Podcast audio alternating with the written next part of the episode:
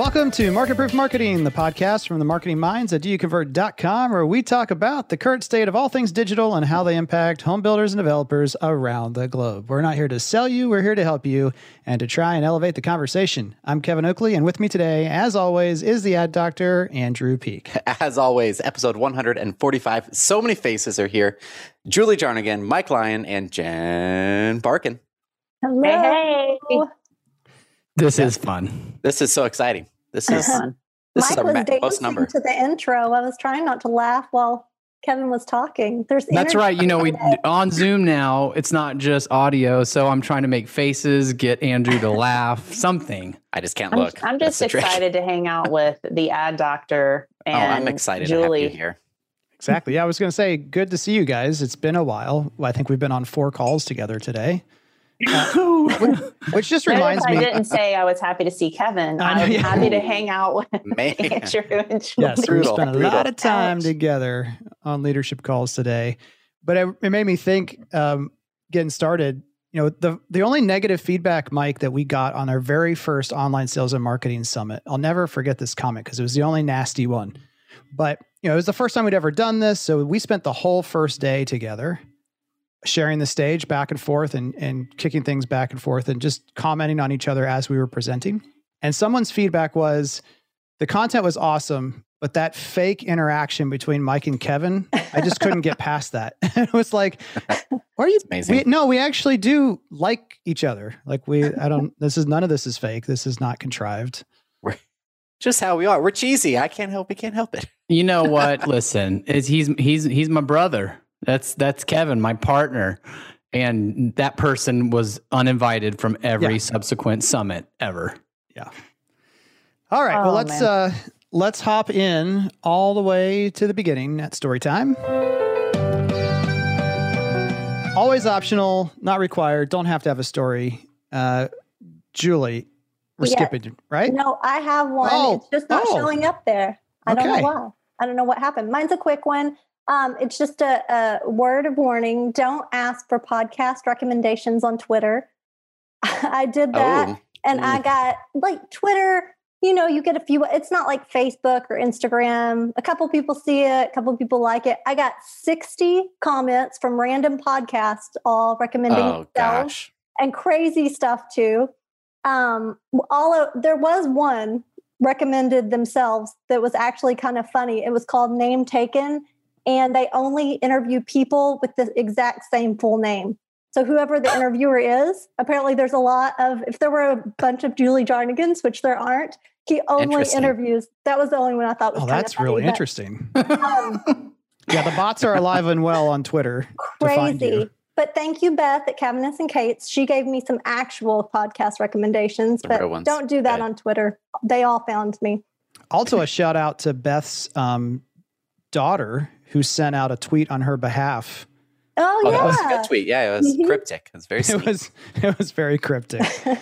when your child gets your phone nowadays, they may just start tweeting something, even at There- the. fortunately, there's no pictures that were found. Just I'm gonna go through the Yeah, library that- on your that's phone a and slippery upload slope. slippery slope. yeah. And uh, Andrew, your story time is a sound clip. Oh, You can want to play it? introduce it? first? Yeah, we'll play it. But introduce it. Yeah, this was um, I, I think it was shared from the Instagram account, the Broke Agent, which is a real estate realtor focused uh, humor kind of satire account. So it's funny watching it. There's you typically bad words involved, and it makes fun of realtors, which I feel like is a lot of fun.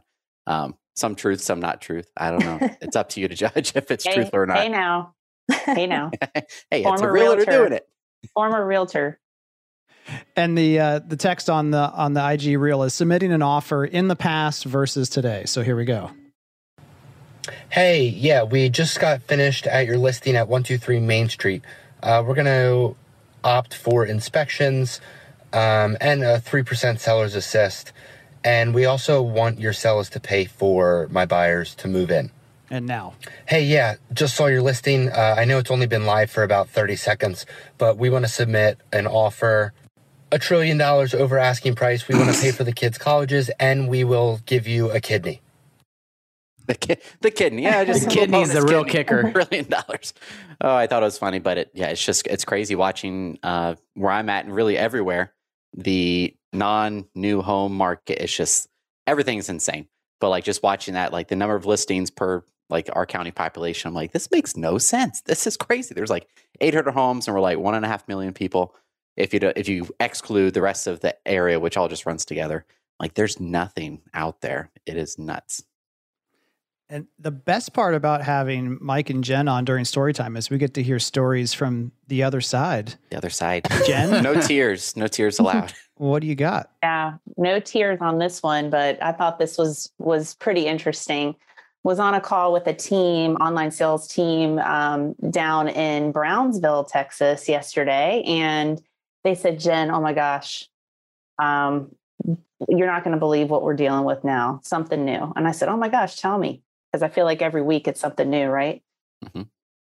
Elon Musk, a couple weeks ago, tweeted about Brownsville, Texas. Obviously, that's where SpaceX is. And he was talking about he was putting $20 million into the schools down there. This is the place to go. This is the place to live. So, guess what? Online sales specialist at this particular builder in Brownsville, Texas, blowing up their phone, right? People are calling in from everywhere in the world saying, Elon Musk told me I need to live in Brownsville, Texas. What do you have? Where, how close is it to SpaceX? Oh, and by the way, how close is it to uh, a Whole Foods? and and th- Uh. this team is going. What are you talking about? There's no Whole Foods in Brownsville, Texas. You know, we're basically have like we get fruit from the side of the road. Like there's no, you know, and so they just said we are, our phones are blowing up. We've got investors calling saying, just give me three of your homes. We don't care how much they are. Wow. So this is a new one. Elon mm. Musk marketing effect, guys. Thanks, yeah, we, we keep saying that there's really, it's almost impossible for it to be a bubble in the same way that there was a bubble in 2007, 2008, because, but of so many other factors. But the Elon Musk effect might be causing a slight bubble. That's a first. Yeah, I'm going to be paying for my house with Bitcoin too. Is that a problem in No, Brownsville, only Texas? Doge, only Doge to the Only moon. Doge. Oh, Yeah. okay. Oh, There you man. go. I That's like crazy. it. Keep up with That the is kids. crazy. Keep up with the kids. The Dogecoin. My story time is a little on the sad side, but it, it actually is a somewhat encouraging sign. One of the weird things is that right now there's more silver linings for the entire industry if the market cools off a little bit or just becomes normal. And historically, when we've talked about stories about sending things out to the backlog or to customers of we're going to do this whether you like it or not and if you don't like it please cancel everyone's just kind of like yeah all good please don't send me packing i want my home uh, whatever you say you know let, let's just let's keep rolling and i was talking to someone on a call a sales manager actually who had taken upon themselves to be part of the sales team's uh, phone uh, phone calls out to the backlog to let them know that they were going to have a price escalation or that the prices were going up. And the very first call, of course, because that's how these stories always go, the very first call of many to be done that day was to a lady who, you know, they're building rapport and they're talking about it's been multiple years. I think it was seven years that this person had been saving up to buy their home, and they were just super Wow. excited to build with this builder. And all the all the feels are there. And then the sales manager has to say, "Yeah, I'm calling because unfortunately, due to all of the material shortages and everything, we're going to have to. The price is going to be going up." And lady was extremely kind. Oh no, no problem at all. You know, I, it'll be hard, and I'll have to scrimp and make some adjustments and what I'm doing, but I could probably pay another thousand dollars or so.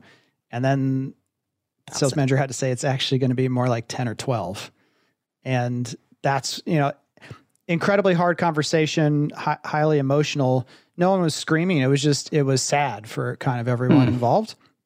And I think, as sad as that story is, again, it's, it's not good that this person may not be able to afford their home, but it's good that we talked to someone else uh, just about an hour ago who said, you know, we are starting to see limits even in offers of there's only so many people bidding on some of these homes now versus a huge amount. And that's a good sign. Also, the amount of cash that people have to bring to the table because of appraisals appraisals means that there is some some high points that seem to be hitting and being reached. So at the end of the day, it seems like you know, as remember, it wasn't too long ago that ever all the builders were were kind of thumping their chest. No, no, we're raising prices. every couple sales we're raising prices and it's it's a big number like five grand every three sales Hmm. and it just took us too long to find out where the market is and and um but it seems like we're starting to get there and and that kind of transitions us over to the news the uh transition here now I, mean, I need to give some backstory we posted I, I posted something i saw on linkedin and i've never seen again since and if this Oh, I saw it. I saw it again. Someone you? else It- posted it, and they were they were brag. Tell the story, but it made me think of it because they there. were bragging that it was good, transparent customer service. But tell the story. Oh well, now now this is going even deeper. Like I, Yeah, you know, I got to find it. I'll go find I it. have I have no hobbies or interests other than real estate and home building. So this is all I do all the time, and I go down the rabbit hole. So I'm just going through LinkedIn on a Sunday night, and I see a builder's name who oh I don't know. We don't work with them, and it's it's on letterhead, and it's talking about construction delays. And I'm like, oh, this is just this is good stuff. I just want to see what's happening. See. And and then as I'm reading it, it's very transparent at the beginning, and then some things that we'll dig into kind of start to change.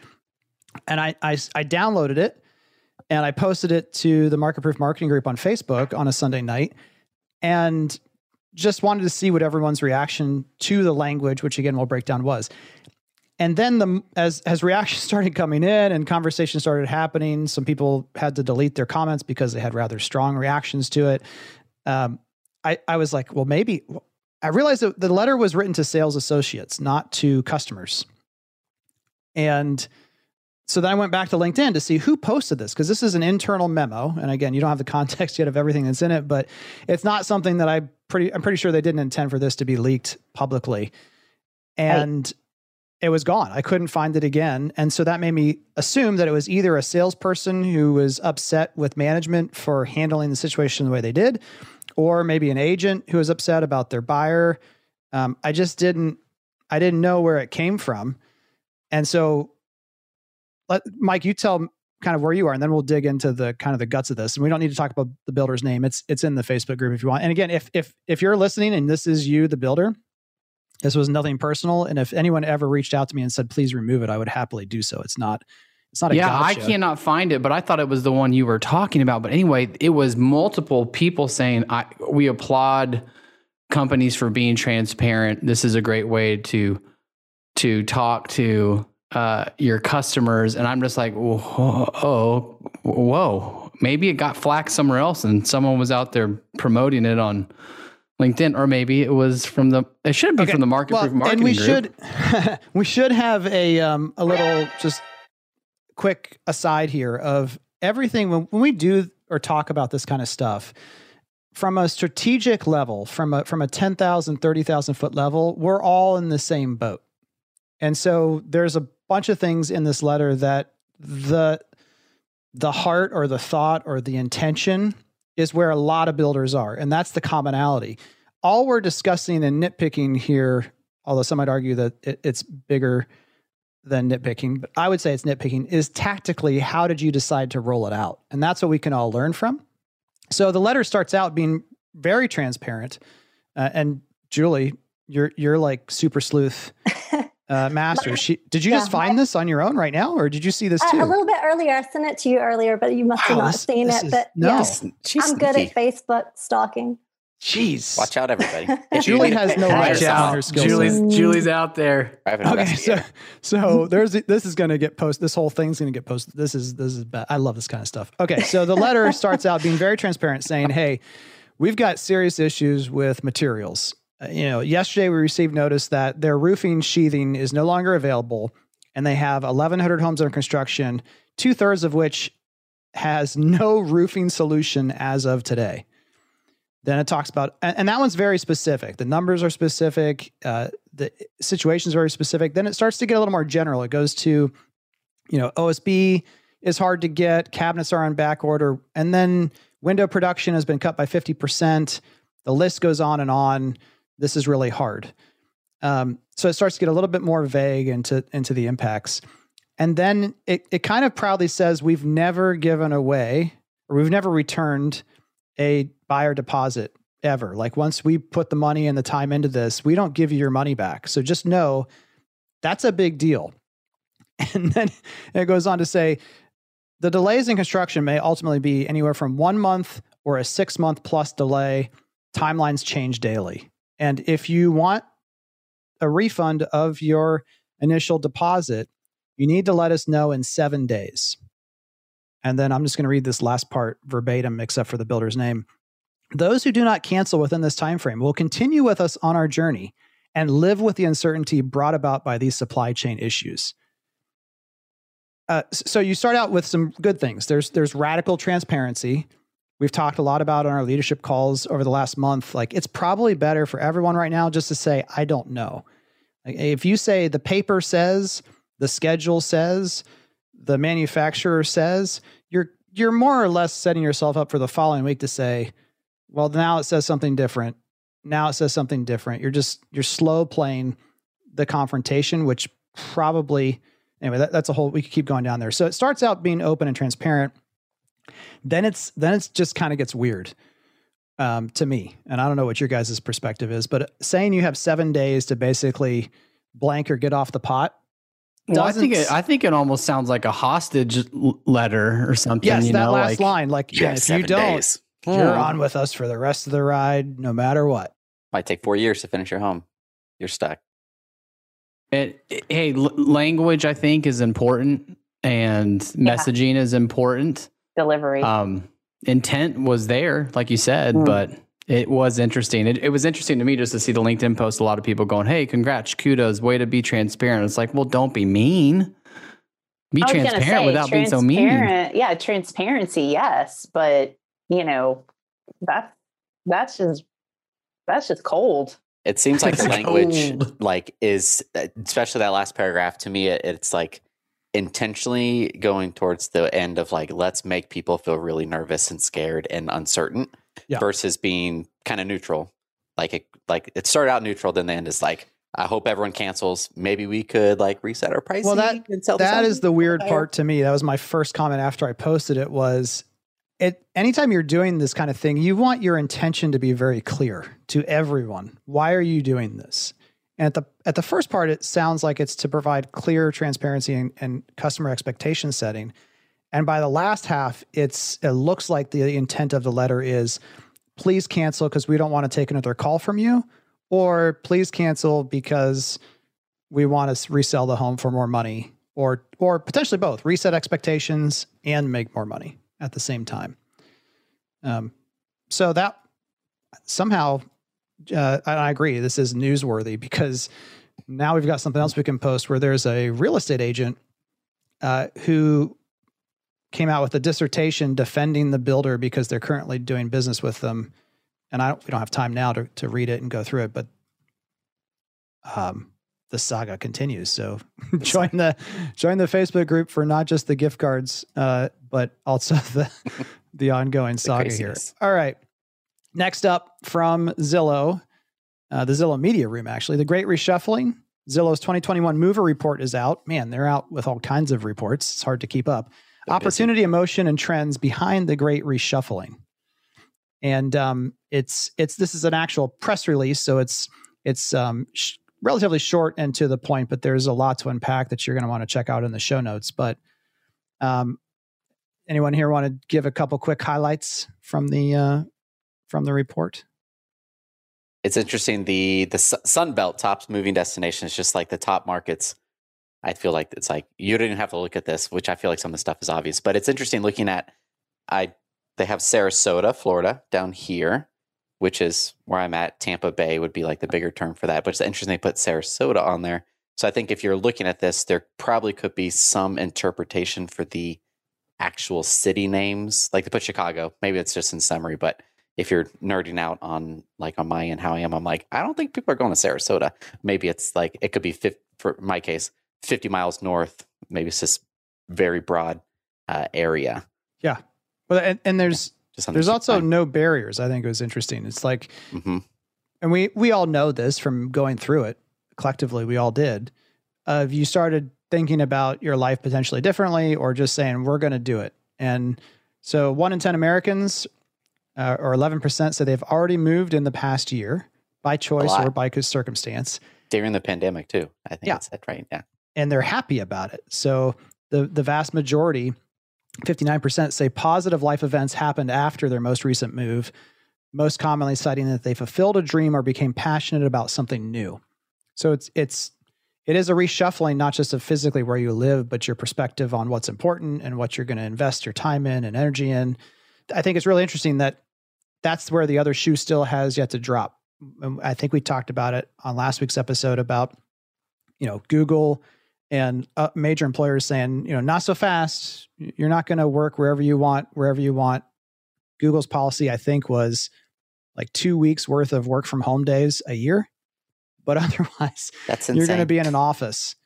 So as things reopen, people are going to continue to reevaluate what they want to do. I know we referenced the Microsoft research that said something like 50% of people who worked for their employer currently, it was higher than that, a plan to quit when things go back to normal because the, they've been through a living hell trying to work from home, school from home, parent from home, do everything from home, and they and they just don't like what they're doing anymore. So I think it's going to I, th- I think the reshuffling still isn't over as fast paced as it feels like it's gone. So other other cool things in there, but check that out. And then breaking from just uh, yesterday, I think, man, time just keeps rolling. CoStar, who again th- they own Apartments.com. They're the largest commercial. They're like the Zillow of the commercial space, right? And um, they acquired HomeSnap a couple couple months ago. We talked about that, um, and they just bought Homes.com for 156 million dollars in cash. in cash too. Woo. Yeah. So now they've got. HomeSnap and Homes.com. And they're still primarily focused, though, on the commercial space and the rental space. But it's it's pretty clear now that they are definitely coming after uh, the big players in the market, primarily Zillow, and they are just railing on the fact that their goal is to only allow leads to go to the listing agent. They think that's their secret sauce of we're going to get the people to to want to pay to promote their listings on our platform versus somewhere else because the leads will only go to the listing agent. And uh, good luck to them, I think. I mean, we all we all want competition because that's going to be good for all of us. But if they prove that that works, you know, homes.com currently gets I think 5 million users a month. I was gonna say, do you have the top of your head? I'm putting on the spot, Kevin, of what Zillow has per month. Like, I think it's like a hundred. Well, I, this is this is. I did read this earlier today, but I already forget it. It's somewhere between 150 million and 300 million. so imagine you're a realtor paying. You're like, you're willing to like, I want leads. I'm a listing agent. Here's my homes. Well, that that that's what makes this so leads? interesting. Is right now, Or however Agents That's agents going to be broke- yeah. Well, Jen, you know from all your time on the Yeah. on the used home side of the business too. That's going to be tough. But right now, agents and brokers don't like Zillow because I, they're taking Right. my content and someone else gets the lead. Mhm. But guess what? I think agents are going to hate even more is if this is the way it goes. Now you get no exposure on Zillow unless you pay. So what's worse than free exposure that someone else might get the lead? You only get exposure if you pay for it. So it's a little bit of be careful what you wish for. Careful what you wish for. Yeah. but uh, generally speaking, uh, we, we're all up for competition and and innovation. So we'll we'll keep an eye on that. But CoStar is not going away, and they actually, I believe, have a bigger market cap than Zillow, so they have the funds to keep keep moving down this train. All right, another really fun one that because we want to have plenty of time to to talk to our very special guest today, we're just going to mention and link to the show notes. But it's I think I think Julie and Andrew, you can both vouch for this. Was this is a fun one in Andrew's words to It read is. through. It's lots of fun, very thought provoking, very existential. You'll be like, how do we fix this problem that we have? And then you're like, I have no idea. Like the, The train's already is, rolling. Like how the do we train stop wreck it? that is housing um, Which from is a great oneselfrealty.com and it's it's actually it's a great combination of like i mean there's an austin powers steamroll i didn't i've never seen that Mhm. movie is that Oh, from the movie? you need to see it this weekend. Then. Yeah. Okay. It's moving extremely slow and it cuts back and forth, back and forth. so and so it it's barely it's like memes and funny videos combined with really good analysis and charts and and all kinds of stuff but you know all the easy answers don't really apply at the end of the day is the summation um and and it even points back to you know the the NIMBY not in my backyard of like and we talked about this with Jackie Askews and her situation up for St. Clair. It's like we want affordable housing, we want to make this a, attainable. By the way, you need to pay us a car every year in taxes, and you can't build anything smaller than four thousand square feet. it's like, Hmm, uh, so it's how's if- it's a great primer if you're new to the industry, or if you think that this is a simple problem to solve. Go check out that article. Uh, really Hey, interesting. Hampton Roads in the house. What- Yeah. yeah, yeah, yeah. About your and then area. on an upswing, something fun. Uh, I think this. I think I'm more excited about this than than 3D printing by far. The uh, the Iron Man body armor. Many of us may soon be wearing. This is from the BBC, but Okay. essentially these are exoskeleton suits that that use what are the servos and I don't know what the technical engineering term is, but using the power of, of motors and engines and hydraulics, so that if you're a framer, you just pick up that big old you know piece of piece of wood and just carry it wherever you need to without worry of injury or fatigue because it's going to help you lift it up. It's going to let you walk faster. It's going to let you swing the hammer harder. It's going to let you do all these things. So you're able to conserve energy, get more done in a faster point in time. And what to me is really exciting about this is it keeps the human element because, you know, my, my joke when I posted the article to the Facebook group earlier was, you know, the, the 3D printed concrete homes, those, that's cool and all, but my wife ain't living there because it looks like the house was, you know, it, the robot just pooped out concrete in a circle. Concrete. And, and I think, I think 3D printing is going to really help the affordable housing problem. But for for the majority of homes that are being built right now, which again we can, we, I'm not saying this is a good thing that we need more affordable housing, but for those who are building move up homes or higher end products, I mean, and anyone of us who have worked for builders know, like our trim carpenters at Heartland were cool people, and they they could do anything, and they would do anything, and they would smile while they were doing it and have fun, and yeah, we can do that, and no problem. And I just think I, I'm just way more excited about the idea of making our our skilled trades more efficient and able to work safer with something like this. Yeah, I think it's pretty cool. Imagine if they could, um, like, there's the picture of here. It shows a welder, and I believe how this apparatus works is this person's actually sitting into the exoskeleton. Mm-hmm. So it looks like they would be all this pressure on their lower back and their legs, but they're kind of just sitting because it's supporting their body. That's an So interesting imagine one. also if you're doing trim work, you're doing crown, and you could be walking around, maybe have like extendo arm or something. You're, you're up and down a ladder, Right. maybe twice in a 12 foot range versus Just- say, I moving mean, every five feet. I don't have the guns that that the ad doctor does, but just Mm, painting a either. ceiling with a roller or a That sp- sounds like, awful. You know, That is I- the worst. right? Right. Just changing a changing a light fixture. You're like, oh my god, I gotta go take a nap halfway through this. but if the exoskeleton can keep your arm up, no sweat. So Be amazing. I think that Oh. holds that holds more promise. And I'm thinking I need exciting. that for like gardening too. Mhm, Just for life. We'll all be wearing these things in a couple years. Yep. All right, we're going to do a quick shift too, and we're going to knock out the answers to last week's question of the week before we go into our guest segment. And so uh, the the question again was, what do you think the market is going to look like in Q1 of 2022? So get out your crystal ball Ooh. and what's in store. And I was very happy to see that, as usual, you guys are not afraid to hop out and share your opinions because this is, I mean, we're we're talking a long ways out there. It's it's a little risky. I mean, my my only answer was a shrug emoji, uh, GIF thing.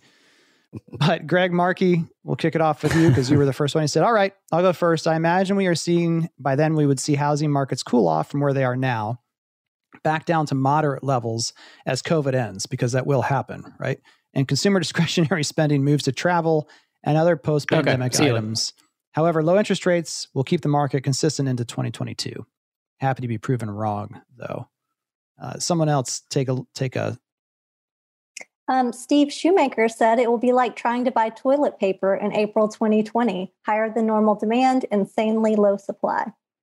I think that's really insightful um, because even if all the materials dropped out of the sky right now, everyone's pre-sold so far out into the future that I don't Gone. know that we wouldn't still be in this. Like I think a lot of people say, "Well, we, we'll figure it out by then." But I think even if all the answers are solved right now, there's still so much to be built out. Yeah, it'd be like April, May when you're like, oh, there's toilet paper at the store. And then you go there five minutes later and you're like, nope, it's gone.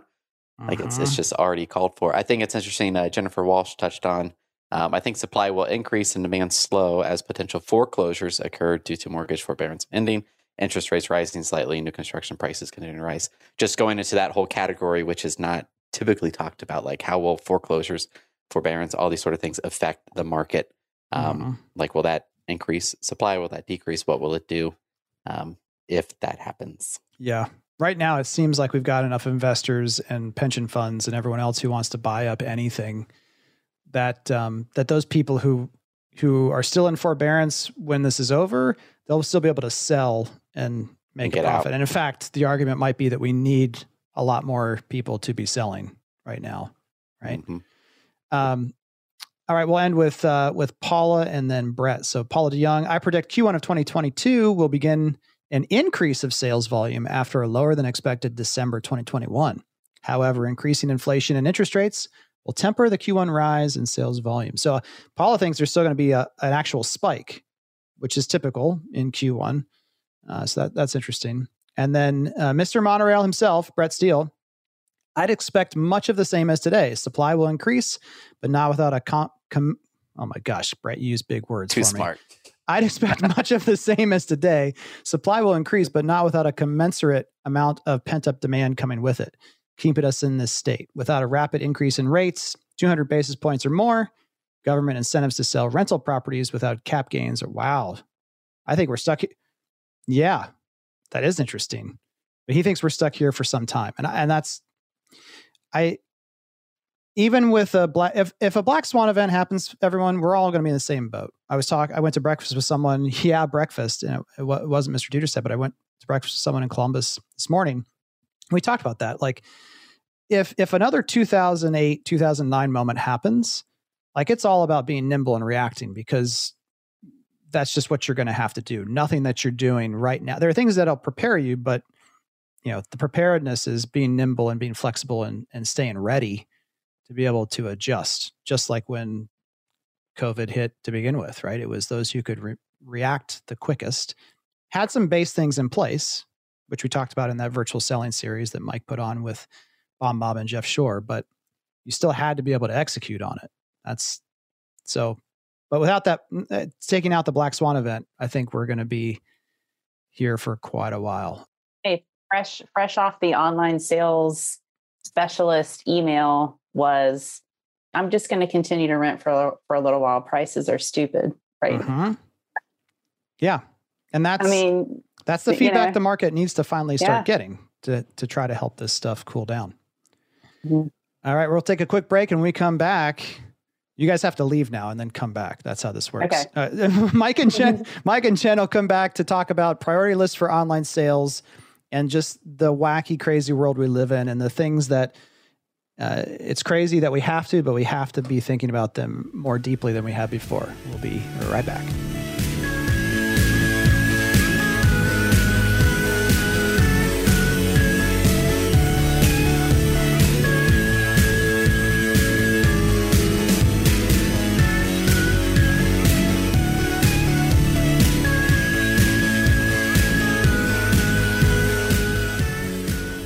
We're back with the superstars of online sales, the OG crew. Since 2009, the specialists in all things online sales, Jen Barkin and Mike Lyon, working with builders. I believe our latest number was in 39 different states in the United States and a province in Canada. So lots of perspective, lots of things changing. Wanted to get a check in on the world that is online sales right now because there's a lot to consider. Yeah, absolutely. Yes. We're glad to be Yes, here, sir. right, Jen? oh my gosh, been looking forward to this forever. Been too long. Been We, too long. we love getting to share, um, you know, the frontline stuff with our marketing professionals and leaders and online sales specialists that are listening to the podcast because it all ties together, right? I mean, you know, a key part of marketing is managing and nurturing those leads, and so much overlap today. Um, what I would say, just a quick pulse of the market for online sales, for those of you who are wondering, we have a word we uh, right now. It's just a grind. I mean, it's pretty special out there, right, Jen? What are you feeling? Oh man, I think that we could all um, in this year with a degree in uh, uh, a, a therapy. Therapy. We can all be therapists um, at the end of this year, and and 2020 seems like a breeze compared to the last few months in 2021.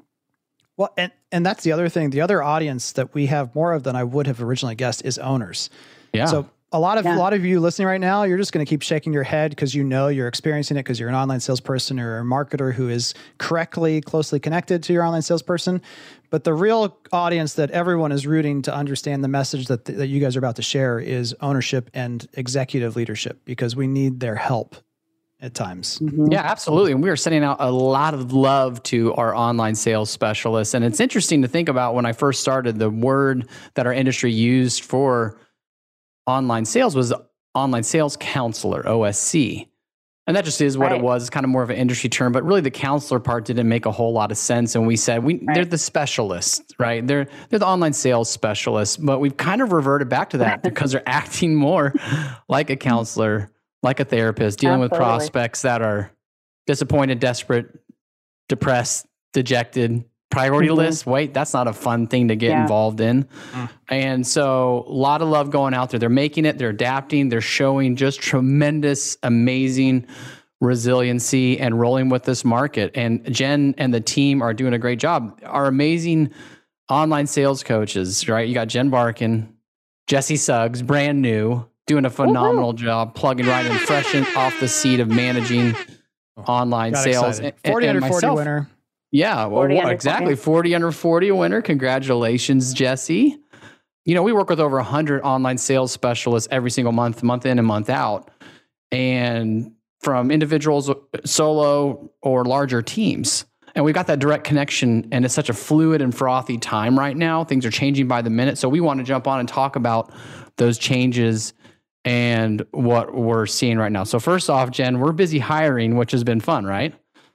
Holy cow. We absolutely love it.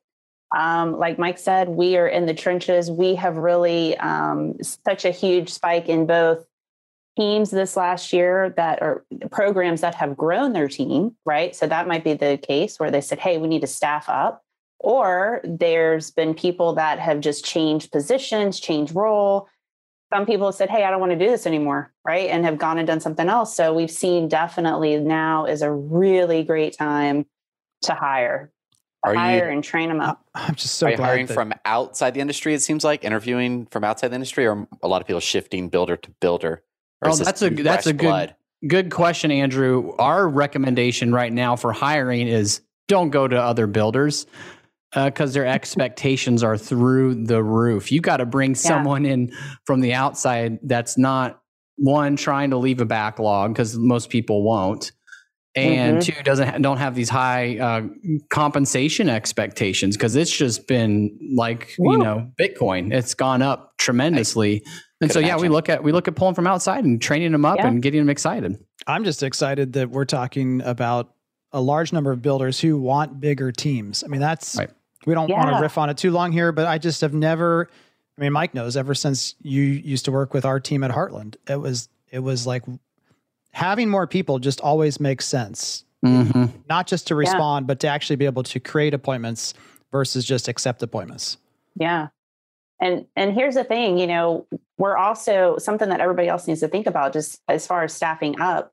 Managing 200 leads right now actually feels like managing 400 leads. Right. And here and here's why. Those 200 leads are more responsive than ever. You know, they're they're camping out on our voicemails, our inboxes. In some cases, people are signing up multiple times on the website. And so, you know, we've seen such such a huge not only increase in leads, but also the responsiveness of the people that are that are inquiring. And so we've got to we've got to keep that in mind. We've got to look at lead sources. We've got to look at, you know, how we're managing that demand on the front end. Um, and so that's really something important for marketers and leaders to really think about. People Yeah. will take this out of context and I'll get in trouble, which is half the fun. So let's just say it anyway, right? But earlier Favorite. today, again, on a call, I'll let you finish this one, Mike, but we were talking about recommended leads and why responding to recommended leads, if you have too much and not enough opportunity and too many people, like they didn't know you were going to respond to them. Yeah, it's a it's just such a tricky one. Quality is the name of the game in 2021 and you know you don't need to have more leads to work right now and it's not like we want to shut all the leads off we just want more of the right leads to work with the right expectations because like jen yeah. said it's not it, 200 leads are not like 200 leads in 2019 not at all right and so, you know, we'll be talking more just about that. It's just the metrics that that we we've been running everything through don't always work the exact same way in this fun and new market new that world. we have. So, yeah. those are things we, we we just wanted to kind of throw out there from the beginning for everybody listening. The same rules don't apply. The rules are changing, and and one of the big things that we're dealing with, we're talking about today, is those priority lists or those wait lists. I mean, this wrench is big, the monkey is big, so the monkey and the wrench are gigantic and online sales teams are asking us over and over again so what do we do now? Like because the rules are changing.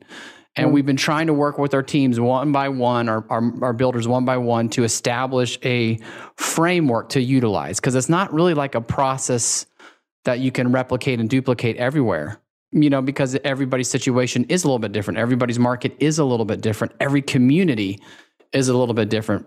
But we need to discuss this. And there's also different i guess you would say types of, of priority lists. And Kevin wrote a great article, and I know you guys have talked about this, but you know how to run a priority list and the definitive guide for that, which I think is great because that's different ways that you can yep. actually run it. Today we're talking more about what does an online sales specialist do when they get those leads, and that depends on the type of priority list that we're working with. You know, yep. and, and, you could maybe assign a temperature to it. So let's do that. Does that sound good, Jen? We'll assign a temperature. Yeah. yeah. Yeah, right? and just know that by the time this comes out, a couple days after we record it, most of you are in the warm or blazing hot already. Like, I, am going to try to update that article, and because I feel like the vast majority, whether they want to or not, are moving towards a, an offer scenario. Make, make us an offer. That we're having a conversation half the half of the yeah. leadership calls. What do you guys think about offers? Good, bad? What should we do? Mm-hmm. Oh boy. Yeah. yeah. So we're moving that direction. Let's let's talk through really kind of the three from again, this is a framework. It's not end all be all. Just some some suggestions. But when yeah, you're looking at pri- doesn't fit all. I mean exactly. When you're looking at priority lists, um, one, the normal, what you call normal temperature, I guess. They'll be releasing homes or or home sites soon. We may have a cap sales per month. Um, interest is normal. And so the temperature is going to be a little bit then, you know, less than some of these other ones we see. And maybe there's a 100 or less on the list, right? So if you want to use a round number, I guess it'd be 100. And we'll talk about the, And I feel like, again, not that few of those. We work with everyone in the world, but we work with enough people in enough different places, enough different right. sizes that I'll tell you only about 10 to 15% of people have even some portion of their company that is in that scenario right now. right. Yeah. And that and if you are by the way, Crazy. don't feel bad that you're not. Like yes, that's exactly okay. everyone else pretty much is jealous that you're there. So it's all right. Yeah, so that's a normal list. A, yeah. a, a warm list is, you know, you got homes coming soon, but it might be limited. Interest is going to be warm and that list size is going to be 100 plus, right?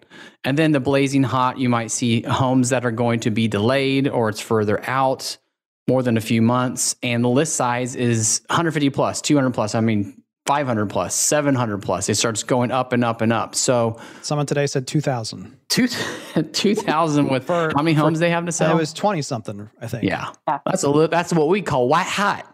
So that's a white hot list. And you got to recognize that not every community or prior list is going to be the same. So online sales and marketing teams mm-hmm. and even the sales leaders have to sit down and develop what we would call kind of a unique process for each one of these. Right, yeah. Jen? Yeah, I mean, you know, online sales, sales, and marketing, I like to refer to that as like the ecosystem. What happens when one of those things in the ecosystem, you know, is, is the problem? It affects the other two, right? And so mm-hmm. the devil is in the details. Communication is key. So it's not just about sitting down and coming up with a plan, but it's about how are we exactly executing this plan? And you need the dialogues around it um, mm-hmm. Um, we've seen, you know, some online sales specialists um, like, okay, here, manage this interest list, and they're like, well, I'm not sure what to say, uh, you know, and they're like trying to come up with you know the dialogues around that that's a bad idea um, and and a huge value for them right now especially if they're in a situation where they can't set appointments right now or you know sales are capped or whatever you know a huge value is them managing that upfront expectation and what's happening there so and there's Yeah. also the on-site sales team, which we kind of just Yeah. in this discussion for simplicity are are somewhat ignoring, but that's the other. like, yeah we gotta we gotta get them involved too because so many times online sales and marketing come up with a plan, and then leadership just looks at the sales manager and says, "Tell the next walk-in traffic unit they can buy. Like we're we're open for business now." Like whoa, Yeah. exactly absolutely Yeah, the, you know, here's here's here's a big thing as we talk about the framework, w- which we want to give you on how you can manage these leads on the priority list. Is first things first. If you're using your same process for new lead management, you know, a 30, 45 day process, nine to 12 touch points. Stop it. That's or you're not pre-selling six months in advance, or in Yeah, terms of the not- pre-sale without fail Yeah. approach. not beneficial. We don't want to do that. Um, you want to switch it up, right? Uh, and, and we kind of help people think of it like think of it like a mini pre-sale without fail campaign. And we don't have a whole lot to compare this to before. Before what we had most of the time was phase one sold out. We're waiting for phase two, right? So this isn't introducing something brand new. We're just holding on to these these groups of people. So for all intents and purposes, we kind of think of it like a mini pre-sale. But the framework itself can kind of go like this. Obviously, make it your own. You've got variations that you can plug in, but Wow. the initial lead management is you're setting expectations number one on your website from a marketing and messaging standpoint. This community is in um, a priority list or an interest list or a wait list, whatever we want to call it. So, step one, they're This- seeing this that. is Step like, two, This is like the most important I, thing. yeah, well, I was going to say we can't go to step two just yet because I'm telling you this is where the appropriate pressure on your web developer is okay. And Use that's another is one board. of the reasons why we love the See ya. folks at O'Neill Interactive so much is as much flexibility. It's not that just that you're going to need it now for forever from from yesterday. You need to have the ab- availability to have calls to actions, what they're saying, their placement, and the amount of them adjustable at the community level or at the inventory home level. You can't have one. Well, if I change my call to action on this community, Kevin, it's going to change it everywhere. Ah, no. You- And Yeah. and again, not everyone's website is set up to do that now, but you you have to be working with someone who, when you ask for that, says, "Yeah, we can we can make that happen. Here's the plan," because you need that flexibility. We looked again recently at at someone who their organic traffic and lead count, their lead count had increased from organic 450% year over year. And so, yeah, we can talk about adjusting ads, but this this problem is only going to be of too many leads without the right expectations being set is only going to be fixed at the website level. yes. That's the only place Preach, to do it. Kevin. Preach. preach. Oh, sorry. Wrong You got the effect. buzzer for that one, right? Kevin Kevin's miss uh, miss uh, pushing Misfire. his sound effects button. So number one, set expectations on your website with the right messaging. I made it sound too simple. I apologize. right? That's the that's the sales part of me. I can't you just fix that website? Um, number two, okay, uh, auto response and the call flow where they're hearing the first message when they're calling in, whatever it is. Those messages also have to explain that there's an interest list forming and the next steps. Okay, so they've seen it, they've heard it again. just because you're on the list, you're not necessarily going to get a home. Exactly. People listen. Uh, prospects right now are are making up a lot of fun stories. So you got to make sure you're just clearly articulating that. And then for the online sales standpoint, the, the third part of that intake is process the lead, rate it, and determine what list that they're going to be on, so that you can manage that in the future. And Jen, you know, talked about this and changing ratings. Why don't you talk about that a little bit about making sure you've got a rating for priority lists? Yeah, for sure. So, you know, a couple different things. I just want to break this out quickly. We have two things coming soon, right? Future community that's out there. You want to make sure you have your VIP coming soon rating. I've also recommended that you add a VIP responded rating so that you can start segmenting out people from that general VIP list that you've actually connected with, engaged, qualified in some manner. Now they're gone to VIP responded.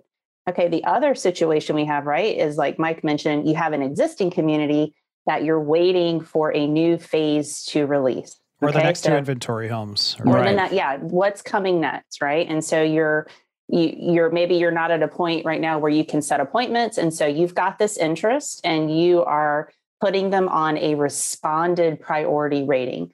You've engaged with them you have qualified them you have set expectations and now we're going to put them as a responded priority rating. Um, that way it separates them out. You can create a list responded priority for happy acres and now you have your go-to list and way to segment out from your regular responded leads that maybe you're working for something else so All right. I'm gonna Yeah. drop one. I'm gonna drop one more that's just been coming in hot from you know from the from the ripped from the headlines, e- potentially even pre-qualified right at the end because now the, the next layer Mm. for a lot of folks is it's not just are you interested, but you have to Mhm. be pre-qualified. yeah Yep. And there's the legal folks in the audience who are already, well, you can't do that. That's illegal. You can have them, they have to get pre qualified by your lender. They can get pre qualified by another lender and they can ultimately choose that. Right. But, you know, you can say, you, we want our people to look at this because the goal is not to get as big of a list as you can to create the urgency. That's not the market. Right. That's not the world we're living in.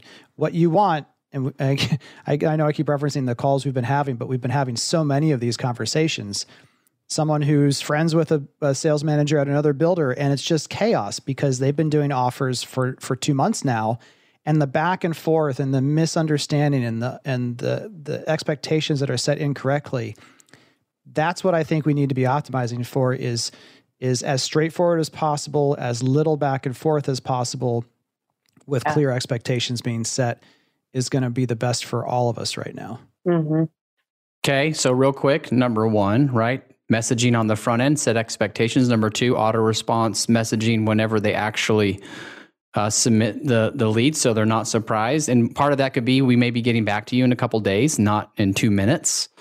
And third, process the lead the correct way, right? So that's what we need to do no matter what. Now, once we move past that, we're determining what type of community this priority interest list is on.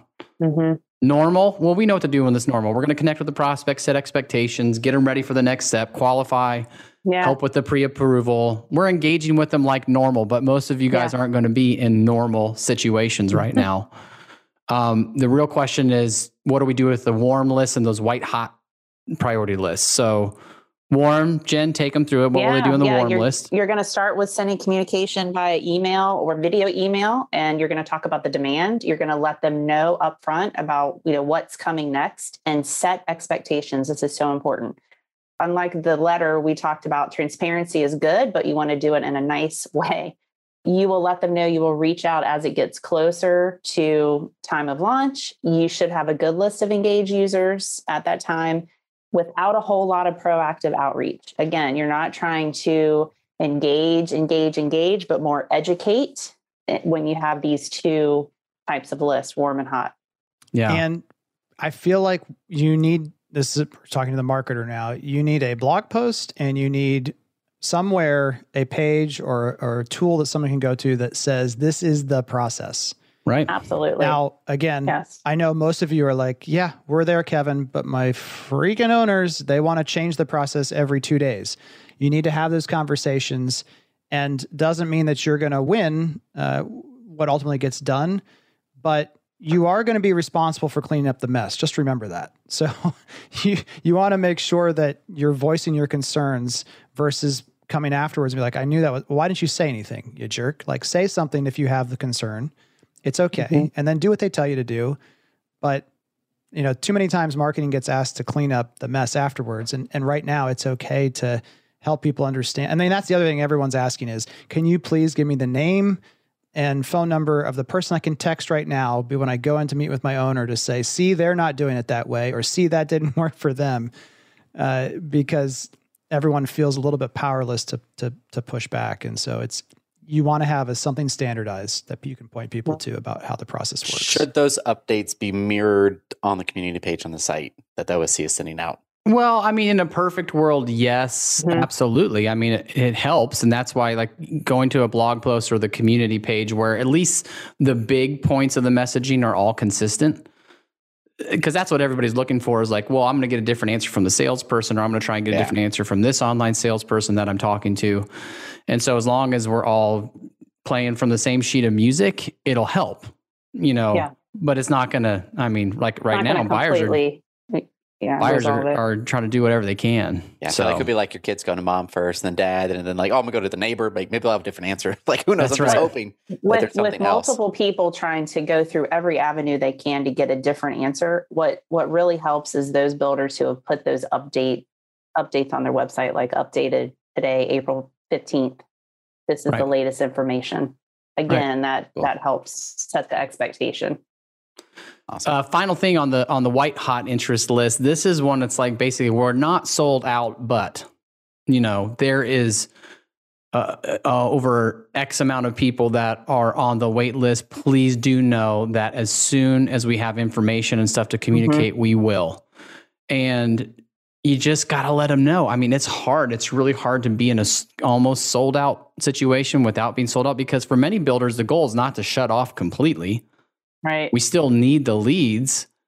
Mhm. Um, we've got to still be communicating with them because we know what happens right Yeah. when there's a communication vacuum. Jen, you've seen that. Yeah, yeah. I mean, you know, I think that's the the biggest challenge right now is that okay, I've I know what to do. I get these people on a list. Now what? And I think that's where we've got to, you know, with the help of marketing, we've got to be proactively um, providing some sort of information, even if it's not. We don't have an update. We have to say something because saying nothing is going to be detrimental in the short term and the long term. So it's one thing to put them on a list, but we've got to then come up with drip, you know, drip campaign or something talking to them periodically. And And what's interesting going is on. that's not a new challenge either. In a normal No. market, in a normal pre-sale, it was like, what do we say? How do we how do we I stay in touch with these people? But you did just say a word that normally would trigger me, Jen. You said drip.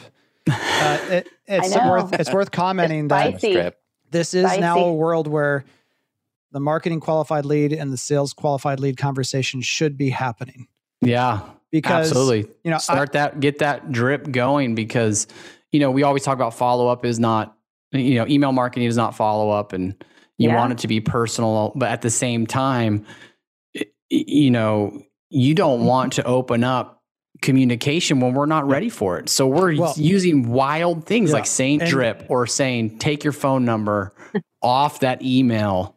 What? Um, we don't need a sound effect. things we need a sound effect. yeah. uh Mm, yeah wasn't that's this ready. one. Oh, there we go. Oh, goodness gracious. Don't say things like, hey, uh, if you have any questions, please reach Yeah, out to me. right. That's Call not, in some of these situations, that's not what we're looking for. No, I- Um, you said something incredibly so, so good. I wrote it down, and we're going to have to, you know, take a picture of you looking thoughtful on a on an airplane tarmac, and then put these quotes over top of it with a cool filter. Yeah, but I, the the the thing that caused this all to flip the way it has is that normally this process was set up for the builder to communicate to the prospect whenever you're ready we're ready for you like however we can help you any questions you have all the it, it- we're waiting for you to be ready because we want to sell you a home anytime and now it's Mhm. flipped to they are all ready and we're not and so we have to communicate to them that we'll let you know when we're ready and that's why this all feels like opposite world because it is Yeah. in that sense Yeah. And listen, things could change in an instant, but we don't want to be misleading customers because it wastes their time. It wastes our, our, um, our staff's time, the online sales specialists. Mhm. And honestly, it's just going to burn the person out. Um, constantly have to educate everybody one by one by one by one. We've seen it already. They don't like it. Absolutely. Yeah. So temporarily, you need to adjust. Mark and and online sales doesn't even have time to think strategically right now. And that's where marketing has to jump in and say, I can help you think strategically. Let's Mhm. solve this problem and create the framework that we can roll out. What type of community is this? And if we can be completely transparent here, most online salespeople, it appears, don't have the time because of call volume being through the roof and responsiveness being through the roof. Exactly. That, you know, form completions, which those are still people too who want homes, but form completions are just they're we're getting slower as an industry in responding to forms uh, on the site because there's so many other people coming in that are so good and they're right in front of you like on the phone right now I'd imagine it's a, a uh, it builds momentum too. The more you get behind on the forums, the more phone calls get because they switch. I need to call someone and said I tried the forum Right. because I was busy. Oh yeah. And then it's just like this circle of like Yeah. we need to eventually get caught up, which is a big It sounds like Listen, you've been to the online sales academy, Andrew. Yeah, real real talk here is you've got even on-site sales that are busy and their own customers are trying to reach out to people through the website because they can't get a hold of on-site. Mm. That's happening. And so it's just the volume is insane. And here's a little side story I got from an online sales specialist that's already really worn out. I mean, call volume's four times what it was before. And then they have their manager coming back and saying, Why are your missed calls going up? And mm. I just wanted to just be like, you need to jump in and look at CallRail please because their call their talk time has gone up five six seven times what it was Yeah. before don't be writing someone about their missed calls right now you want here's how you fix it go hire someone else but no one wants to hire right now how, we don't know how long this is going to last we don't know what's going on. Too much uncertainty. Which too much again, uncertainty you don't know how how many people you should hire right now. You should hire more online salespeople. That's the answer, and it's not because we offer that service. It's because that's what in any market we're going to need more of. Right. More technology continues to move as, as more decisions are being made and and considered via hybrid or virtual methods. We're going to need more of those people. what could be a um, symptoms that you need more online salespeople. I know Uh, that seems crying. obvious, like crying, but like, what can something if they're like, say, data driven, like, okay, what can I be looking for? Because OSC, if they're overwhelmed, they're overwhelmed, and it's probably very, di- I would assume, it's very difficult. data driven do that? i will Like, give you what's this the straight trigger? the data is number the specific number of coaching calls where people are crying on so Okay. there's the Yeah. data for Yeah, you and, Andrew, here- here's the thing: up. the the data point is so wrong, and that's why I'm I'm I'm relenting and saying we need to have marketing qualified leads and sales qualified leads. Even though you've heard me for my entire career say to design an online sales Yeah. program, assuming you can't get back to everyone is stupid. You shouldn't do that. But now it would be impossible, even for the most aggressive person, to hire the number they would really need for right now. right And That's that's, why we have to. I mean, we're not saying give up, it's impossible. We're just saying there's very few builders who would say, I'll hire 10 knowing that I'm going to have to let go of seven when things go back to a normal condition. And I still need more people, but I don't need the 10. but that could Right. be 2024. Like, I, I don't know. I guess there's, that's, e- yeah I'm, i think that's almost worth another it whole could be conversation because th- we can go through specific math on that um, but in most builder situations especially considering where we're at now you need to at least start thinking about that next person to help support i- i- in, in these markets Listen, whenever I don't know what to do, I think to myself, if I keep the customer experience at the forefront, that will be the right thing to do. And when we have an OSC who had 2,800 calls in one month, and I mean, that, 2800. that's not that's not doing that's not doing the customer and that's, that's, any. absurd. I mean, 2800. yeah, but that, that's why, Andrew, we can't give a number. It's not that we're being coy. It's that n- there is no number that's right to figure out how many Yeah. people you need or for maybe just 2,800 like calls. obvious triggers besides Yeah. Yeah. Yeah. You just, OSCs are overwhelmed, which some people could, I don't say they're being dismissive of that, but like eventually Totally. make it used to that. Like your kid doesn't want to go to school in the morning. That's normal. Yeah. They need to go to school, but maybe there's Yeah. things outside I of think that. the the first question still though is you probably have to adjust the entire, to use Jen's word, ecosystem before you go on that number. Back to Makes we're sense. talking Mhm. to people about take phone numbers off the website, yeah, completely different calls to action that send people into a, a marketing qualified lead list. I mean, things that are just anti everything that that Mike, Jen, and I have have talked about forever. It's so strange hearing these things. Because it is wacky some It of this is is temporary and you could over index the wrong way so you you got to make sure you're looking at the whole ecosystem but at the end of the day like you said jen 200 leads feels like 400 100 feels like 200 yeah. Okay, I want to spend just the last few minutes for those who who hang to you know the the hardcore folks who want to hang to the on this whole podcast because there are things as we've been rolling this out that make it challenging. And so we want to talk about the challenges too that everybody needs to think about as they address this. One, the rules are changing constantly, right? So it's hard for anybody to keep track and also for leadership to communicate I mean, we've really seen some challenges with that, and something's rolling out, and they're not telling people how the rules are changing. So keep up with that. Uh, Jen, you can go to the next one. We'll just kind of go back yeah, and forth on some of these. communication communication is is spotty. We talked about the you know communication vacuum.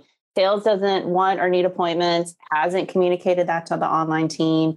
Online team has a job to do with converting the leads to appointments. And so if we're not talking back and forth, then we're we're not we're not getting anywhere here. So we've got to communicate again the ecosystem back and forth, making sure everybody's on the same page with what we're doing with these leads and appointments. Yeah, I mean, the breakdown is well, okay, sales doesn't need appointments. Okay. Online sales says I don't need leads for these appointments. Marketing's still f- feeding the funnel like crazy, like, yeah, everybody stop because it's all kind of breaking that chain's breaking down. So we've got to watch for it. Sales, and then we think about priority lists. Yeah. Sales teams a lot of times have their own priority lists. And as Jen and I have talked about this, you know, Mhm. she brings up the question, well, what does that mean? They have their priority list, right?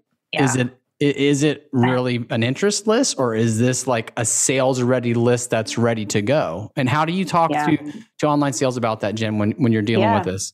Yeah, so a couple things. People who have come out, met with a salesperson, they've qualified them, they've selected one, they have a list of people that are waiting for a house, a home, right? That is a different list that they're working than an interest list that an online sales team is working. And that's where things get hosed up a little bit. So again, you have a couple of lots released, sales has their own sales ready list. They're going to work that it doesn't make sense to bring in online and say, hey, we got two uh, lots released. Go ahead and set appointments. I've seen this go very badly because then online sales, they sell out within a second, right?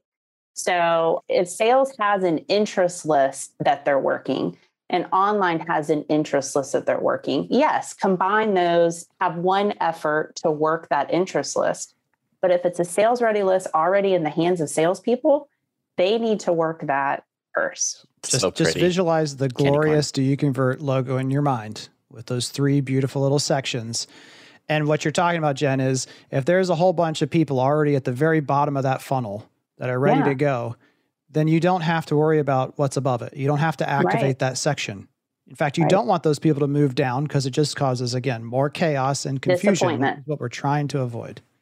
Right. Exactly.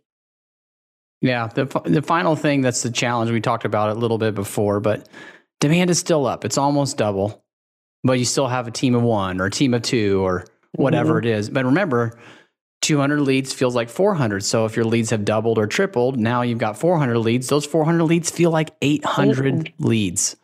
It is.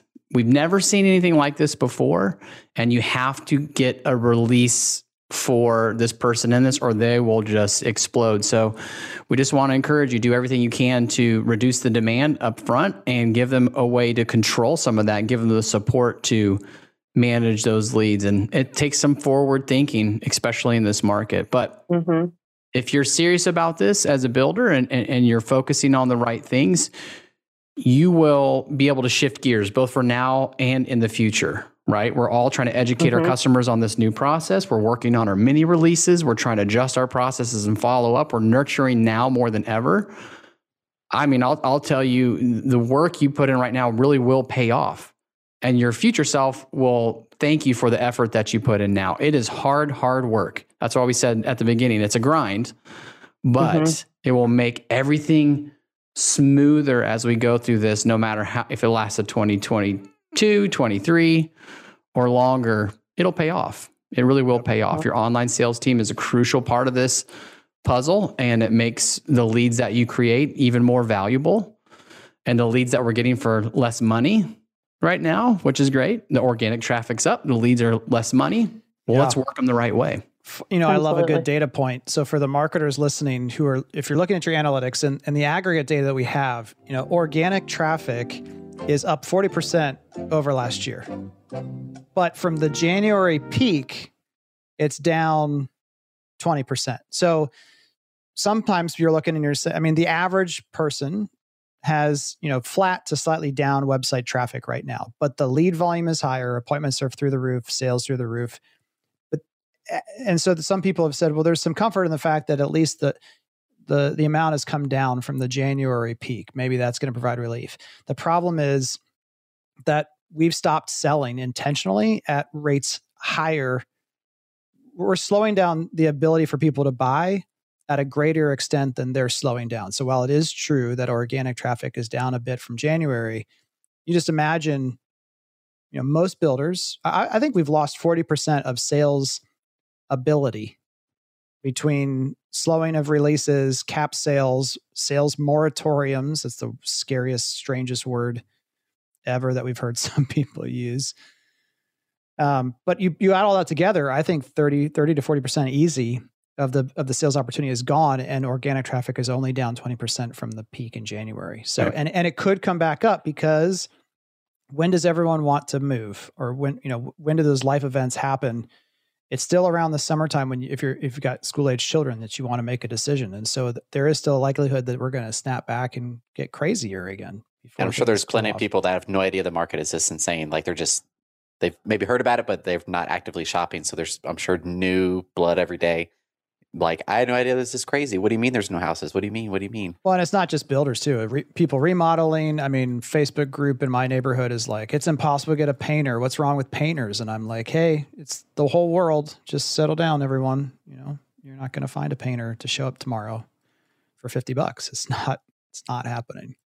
Well, thanks so much, guys, for stopping by and awesome. investing. This may be a record for the longest podcast yet, but no shortage. You can you're allowed to listen more than once, everybody, and you're also allowed to send this to your owner and say, "Skip to this part where Mike and Jen just start laying out truth bombs about what needs to happen." it's okay.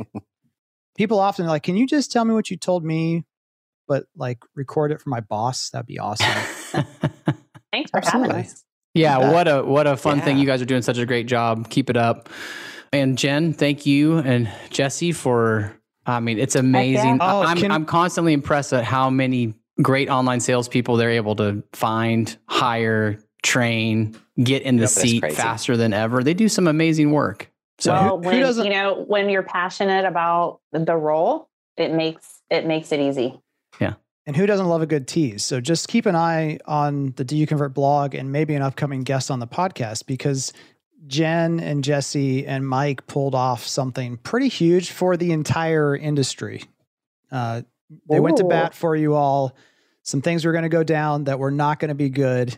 There was screaming, there was gnashing of teeth, there were threats, but we pulled it off. Teeth. No, I'm just kidding. But they, seriously, I mean, we're not going to, again, the best part of a tease is we don't but how many hours collectively do you think we put in trying to make sure that this didn't turn online sales world upside down? Wow, this is really uh, really a tease. I mean, golly, 40, 50 hours working on this stuff to yeah. make sure. Yeah. It's a big mm-hmm. deal. And, Stay tuned. And it's going to be awesome. All right. That'll do it for this week. For blog posts, articles, videos, and more, check out doyouconvert.com. It's also the place you can find out how to connect with all of these lovely people on all of the socials. Have a great week. We'll see you next time. See ya. Ah.